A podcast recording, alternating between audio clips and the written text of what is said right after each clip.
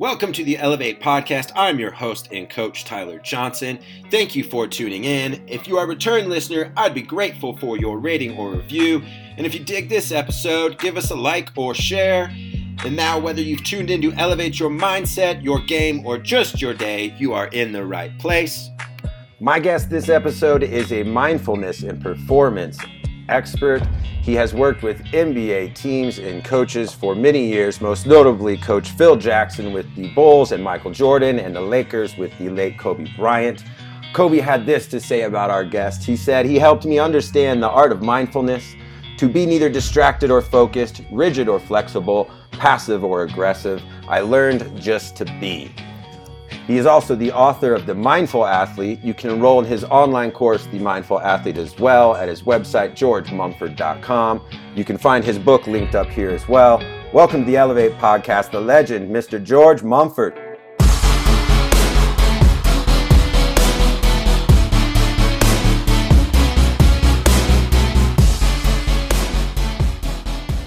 How are you doing today, George? I am I am amazing. How are you? I am amazing. I'm excited to have you on the podcast. Uh, I've been wanting to have you on for a long time to share some of your wisdom and your story. So pumped to have you on today. Yeah, I'm pumped to be here. Good, good. Well, I myself have, you know, had the pleasure of reading uh, the Mindful Athlete, your book. It, it's linked up here to the podcast for those that are listening. But those who may not have had the chance yet, or may not know some of your story and your journey, could you briefly tell us a, a little bit of, you know, your background in basketball and your life and how it kind of brought you into mindfulness eventually in your journey? Yeah, so being an OG, I, I have to simplify because I've been around for a minute.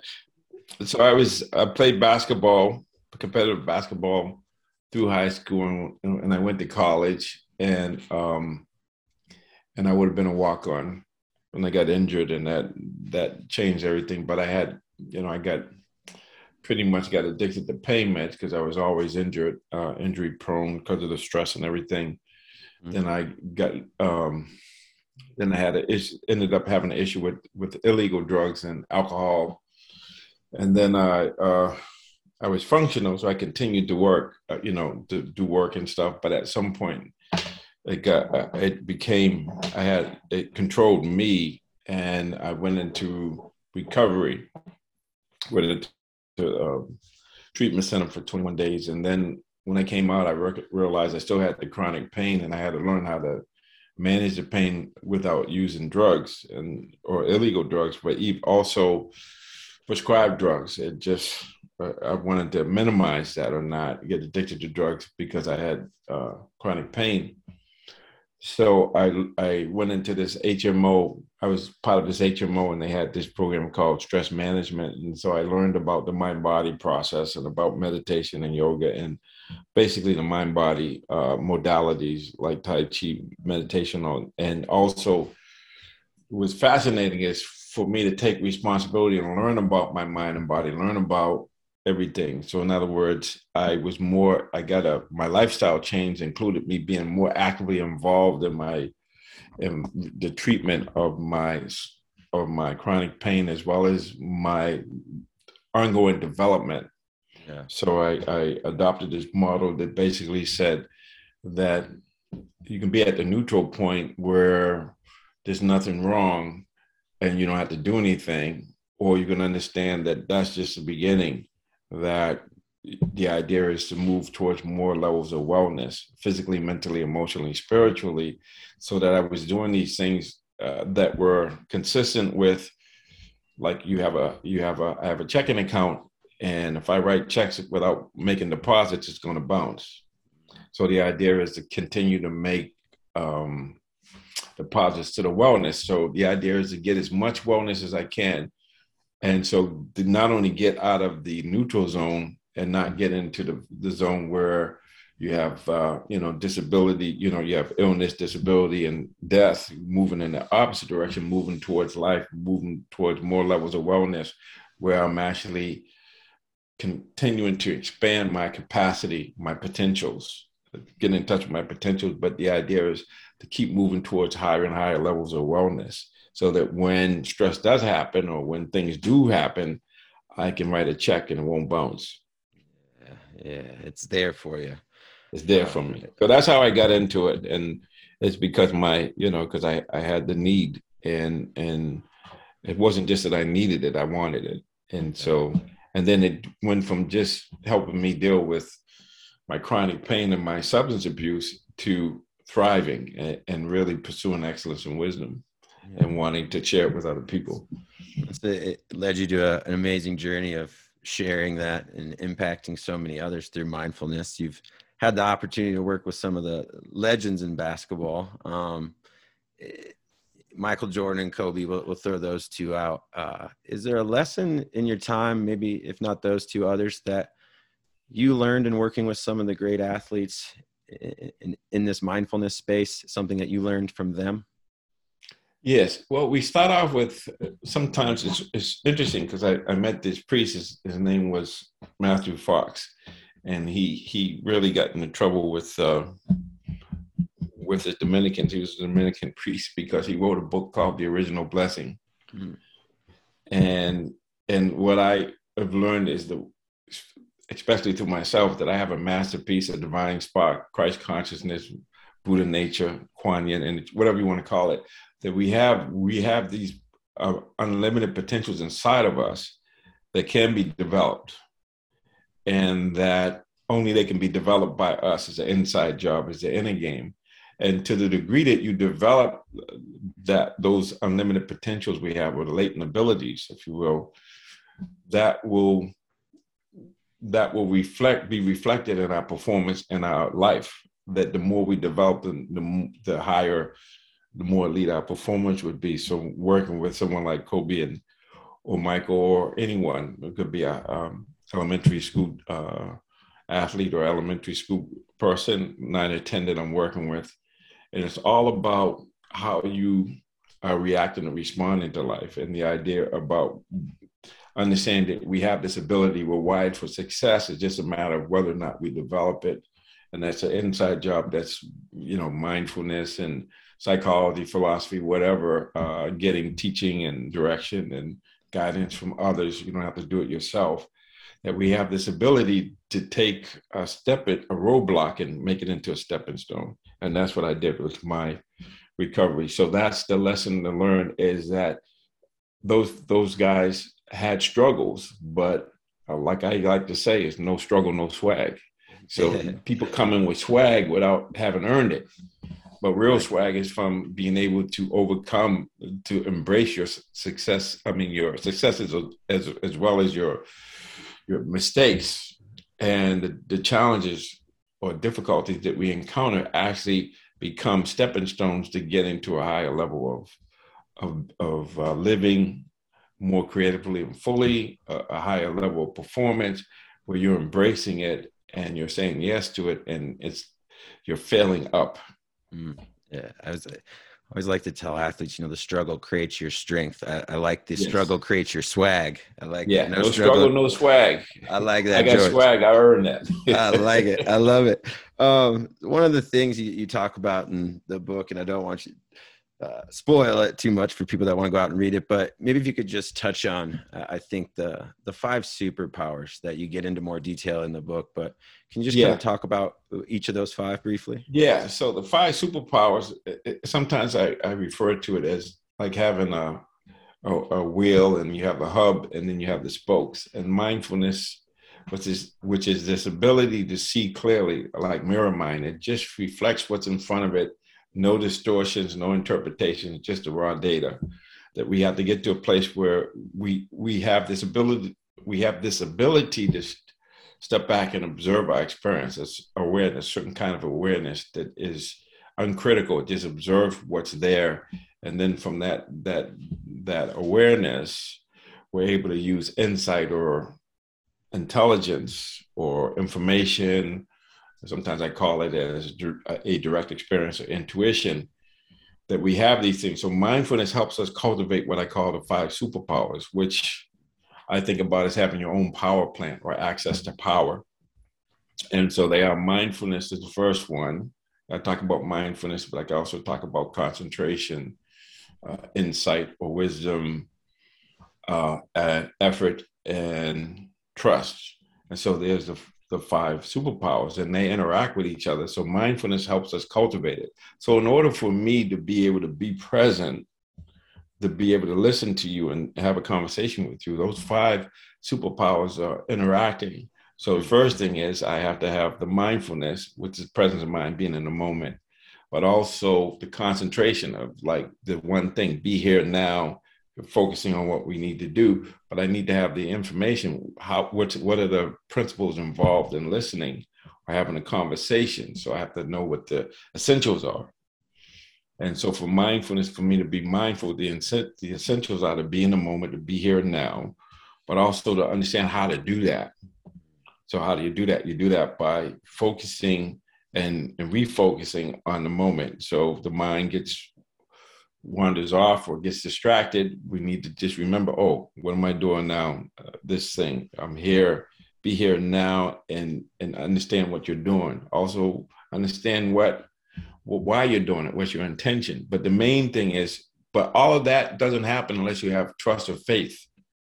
Unless you have confidence that says, okay, I can be mindful, right? But to be yeah. mindful, I have to make the effort. I have to be able to move through lethargy or move through doubt or something that says, well, you know, it's not going to work or, or, you know, um, Tyler's not going to listen to me, you know, or the audience that doesn't want to hear what I have to say. So I have to understand that I have to have the confidence that says that, yeah, I can be, I can speak and people will hear me. And I have an idea of what it is I want to talk about. So these these values of concentration is pretty simple. People know you got to be locked in. So be here now and focus on what you're doing while you're doing it in the moment. We know that the effort to do that that's a little bit nebulous because you're not doing it, but you have to stay consistent and you have to do it in a way where you have a little enough confidence to make the effort. So you got to have a little to make the effort, but you have to be mindful to see if am I trying too hard, or am I not trying hard enough? And being able to understand that we have to regulate that. You know, when I'm trying too much, I need to ease back. And if I'm too eased back, I have to bring more energy in. So you have this idea of concentration, of being focused, yet effort, trying to do it, but not trying too hard, not not trying hard enough. If, if I have too much effort, then I'll be frenetic unless I balance the effort with concentration or poise of just being in a moment and then I have this balance. And so if I have too much trust, but I don't have the insight or I don't have the information or the know-how, I can't verify it, then it's Pollyannish. But if I have too much, this is mostly what we do today is we have too much information. So we become cynical. We don't have enough trust. Oh, I can never do this. This is really hard. And, you know, so-and-so could do it, but, you know, I'm not I don't have the body type. I don't, you know, I don't have the experience. And you could talk yourself out of it instead of bringing faith and say, no, you can learn it. You know, you you have this ability to learn whatever you need to learn, but you have to be willing to pay attention and and to embrace your errors and learn from them. To make mistakes and not identify with the mistakes, but realize the mistakes are opportunities for you to learn something. And it's the growth mindset. What's the lesson here? What do I need to change? What do I need to learn? And so I'm not into this, well, I'm not a good person or whatever, or I'm too fat or too slow, or I don't look right. It's really more about your effort.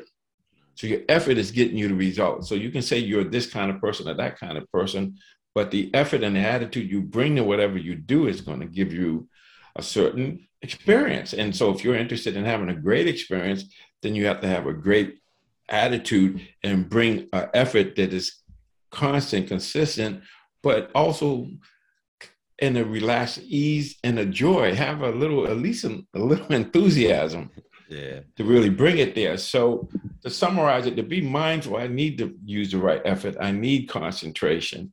I need the faith to even even uh, think about it. But I also need to know what's the, the what's the essentials. I, I need to have the information to do it. So mindfulness without knowing what am I being mindful of the time or what I'm doing. So if I'm listening, I have to be mindful of the fact that I probably need to listen more than speak, and then listen to the person un, unfiltered, and then respond to what is being asked in a way. But in order to do that, I, I have to have the faith, and I have to I have I have to make the effort. I have to have the information and I have to be mindful.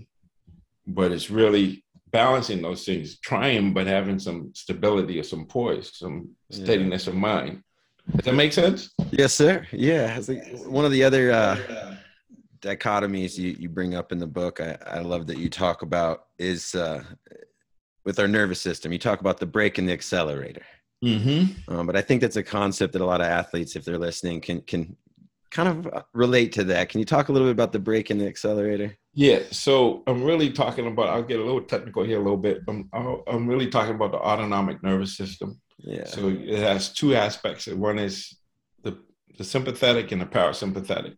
So if we look at it as a right-handed person like I am, so the the sympathetic is the like the words of the song. It's the left brain.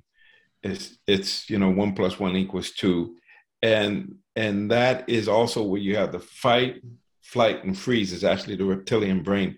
So you either you get revved up to fight or to flee or to kind of freeze or be paralyzed.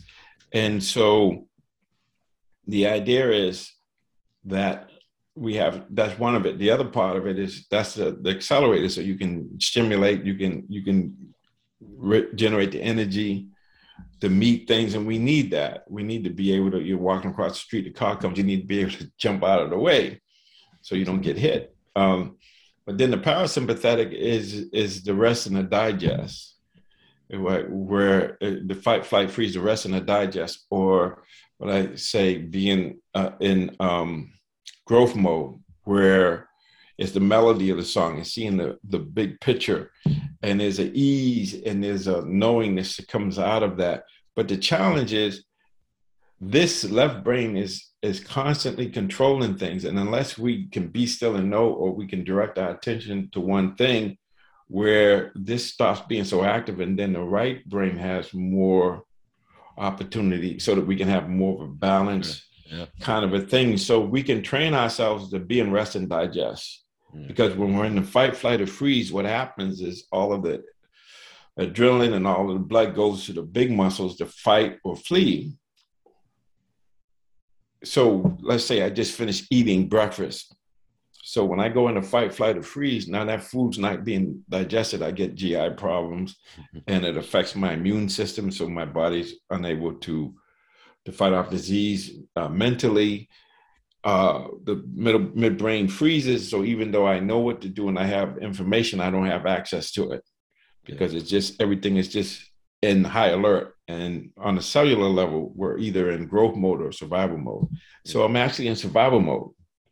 And so when we're performing and then we have doubt come in or we have some, we're not confident, then we go into this where we actually they call it choking sometimes because we're actually not breathing, we're waiting to exhale, and we're choking off our talent, we're choking off our ability to be present and to see what needs to be seen and then make real time adjustments to that. So everything we learn, we practice, it can go out the window if the mind gets hijacked, mostly hijacked, and and we don't get there. So we want to train ourselves to be more in the rest and digest so that we can actually have the prefrontal cortex direct that energy.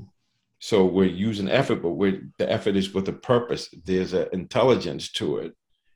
There's like we have an intention and, and we have the understanding of this is what when it's when I make a mistake, can I in real time change my behavior or my whatever it needs to be changed so that I'm getting the result I want.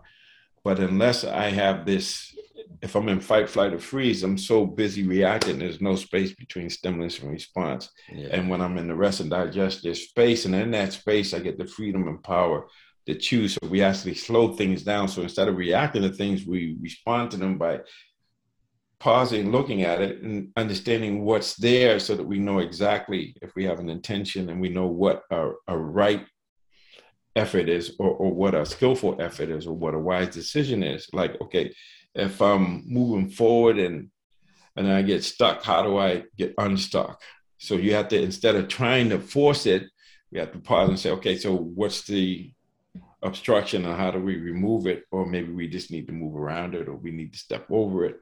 But we need to be able to pause and ask, well, what is this and what's the best way for me to navigate this roadblock? Yeah. I go around it? Do I go over it? Do I go to the left? Do I go to the right? But we have to acknowledge, oh, there's a roadblock there, and my intention is to get beyond it. Yeah, it's a, it's an obstacle, not the end, right? It's just it's just it's it's it's uh it's a struggle. Yeah. Um, one of the quotes that you share, I think, is by Rollo May in the book, and I think you know doing the inner work and the things we talked about takes takes courage. I think on my journey when I started to get into meditation, you, you feel a little silly, you know, as a, as a former athlete, and what am I doing? And then you start to see some benefits and, and see the tools of it. But the, the quote about courage, and it said, just as one's heart, by pumping blood to one's arms, legs, and brain, enables all other physical organs to function, so courage makes possible all the psychological virtues. Can you talk about how courage can help us pump up some yes. of those other virtues. Yes.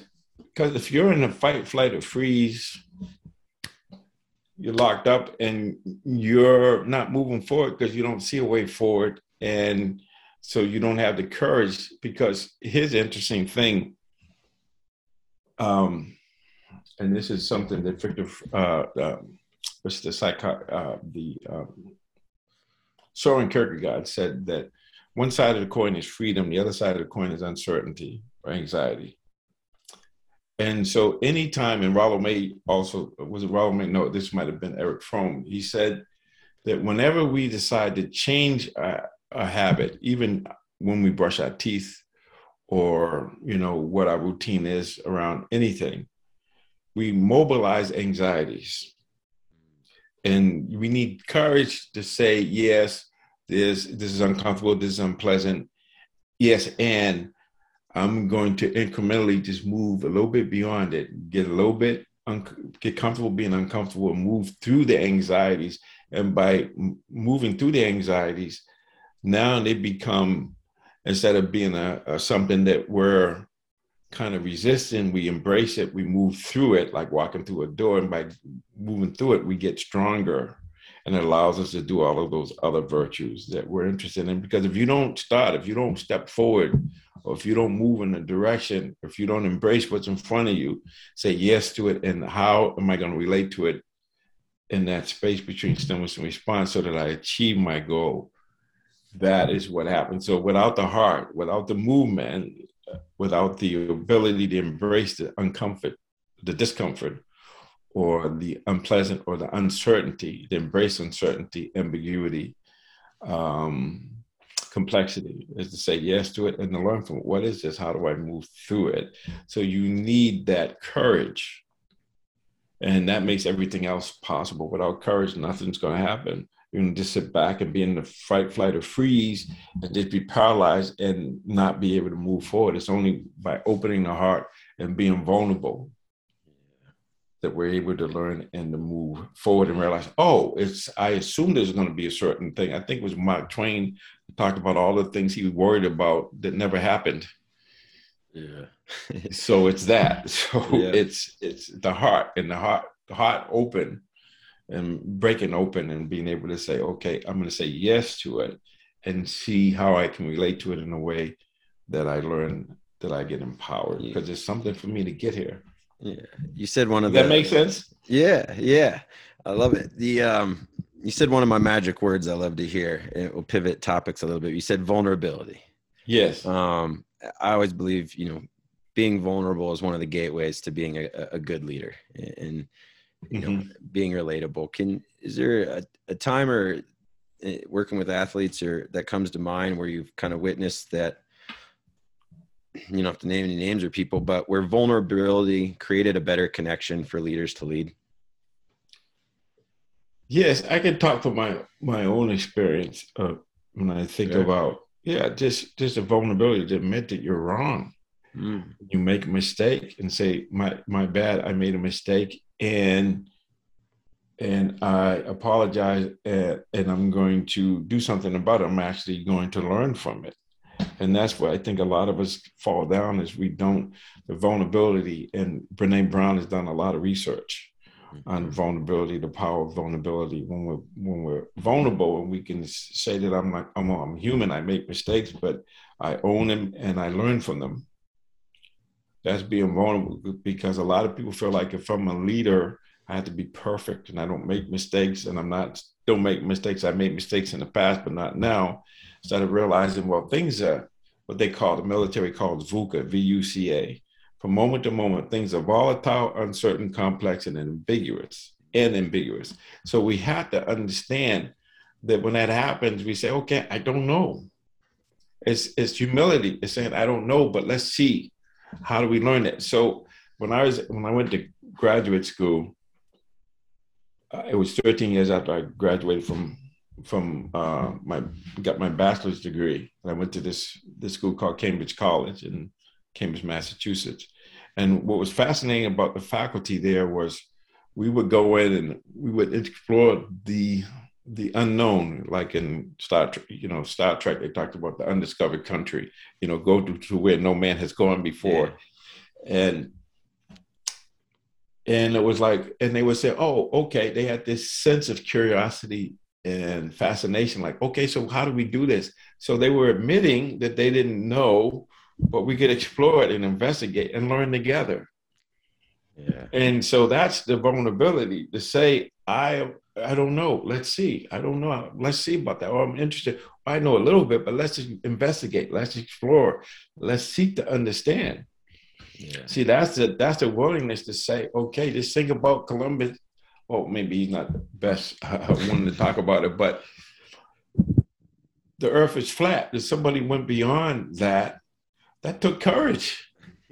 you know, sure. you know, to, to go into undiscovered country. I mean, yeah. we, have done that with a lot of stuff, but now in the inner space, uh, to, to go through for me to say, I don't know what it's like me going to graduate school or studying psychology. I don't even know the lingo. I had to get a lexicon that helps me with the with the terminology so that I could develop a different terministic screen so I could see things through the lens of a psychologist and and and that sort of thing versus having been a financial analyst and looking at business stuff and analyzing things. Yeah.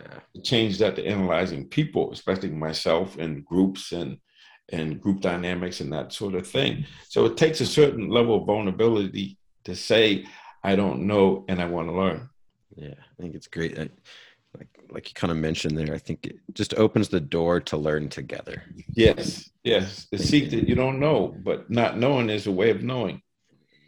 Great teams that learn together will usually succeed yes. together yeah what what uh, joseph campbell said in the power of method to know he who thinks he knows does not know and he who does not know knows. Mm. and so that's the the thing there is by not knowing you get to know because you're open and you'll learn yeah. So we uh, got two more questions for you, George. One, if you could wake up tomorrow, we wave a magic wand, and every little athlete, pro athlete, wannabe athlete wakes up tomorrow with one of the superpowers. What superpower do you want them to wake up with tomorrow? It's interesting. Mindfulness what what would that do for him? See, here's the interesting thing. When I talk about the superpowers, you can't have one without having them all. Mm-hmm. Where one is, they all are. So you need mindfulness to cultivate uh, focus or to be in the moment, be non-distractibility. Yeah. You need you need the faith. Be mindful that you don't have enough faith. You have to get more faith, mm-hmm. right? So you get more faith and then the mindfulness says, well, you have too much faith, you have to verify it. Then you need more insight. And so to be so you it's, need it's, to you need to have all of these so to develop it's called the Satipatthana Sutta or the or the four four foundations of mindfulness.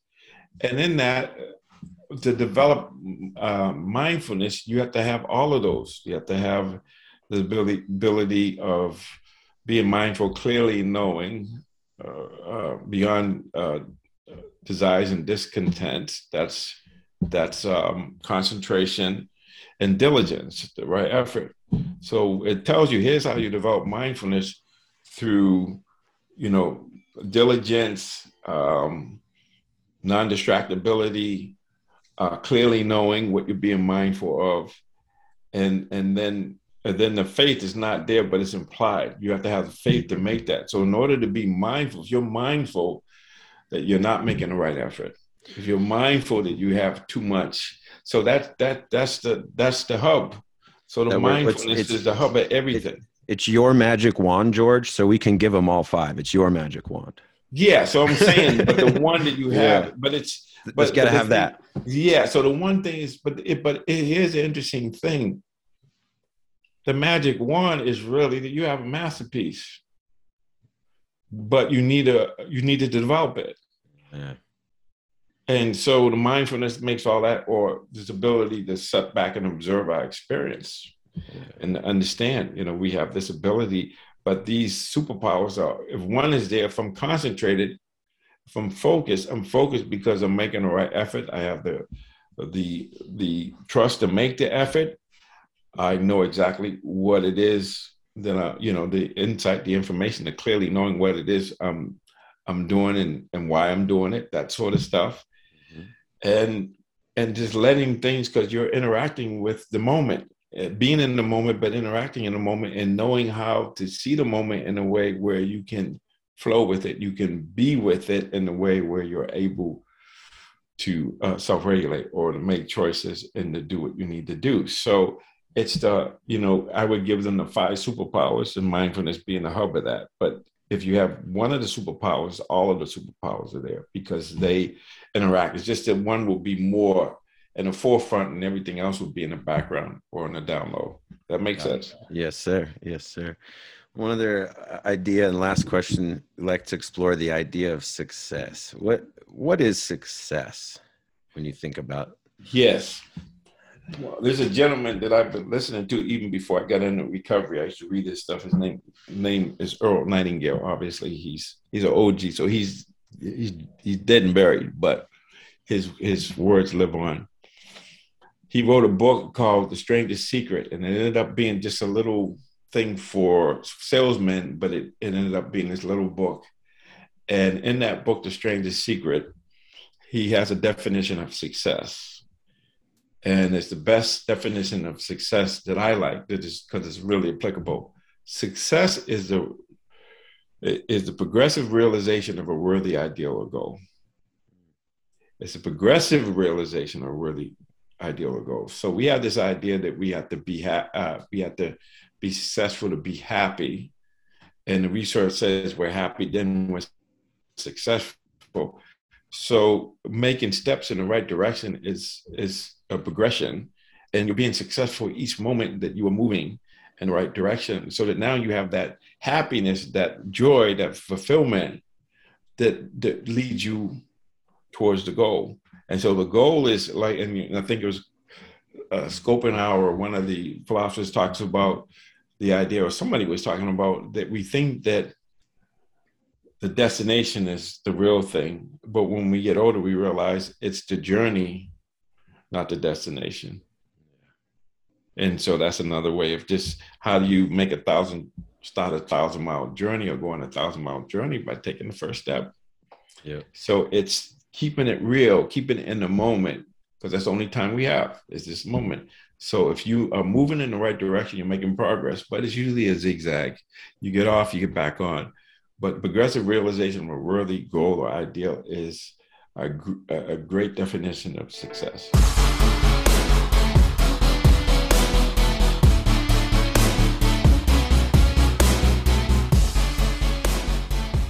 Thank you for listening. If something caught your ear as useful or unique this episode, we would love your help spreading the Elevate message. You can find me on Instagram at Elevate Educate Rejuvenate. That's with the numeral instead of the ATE. Thank you again, and if I can help you with anything, please reach out. And don't forget, go elevate others.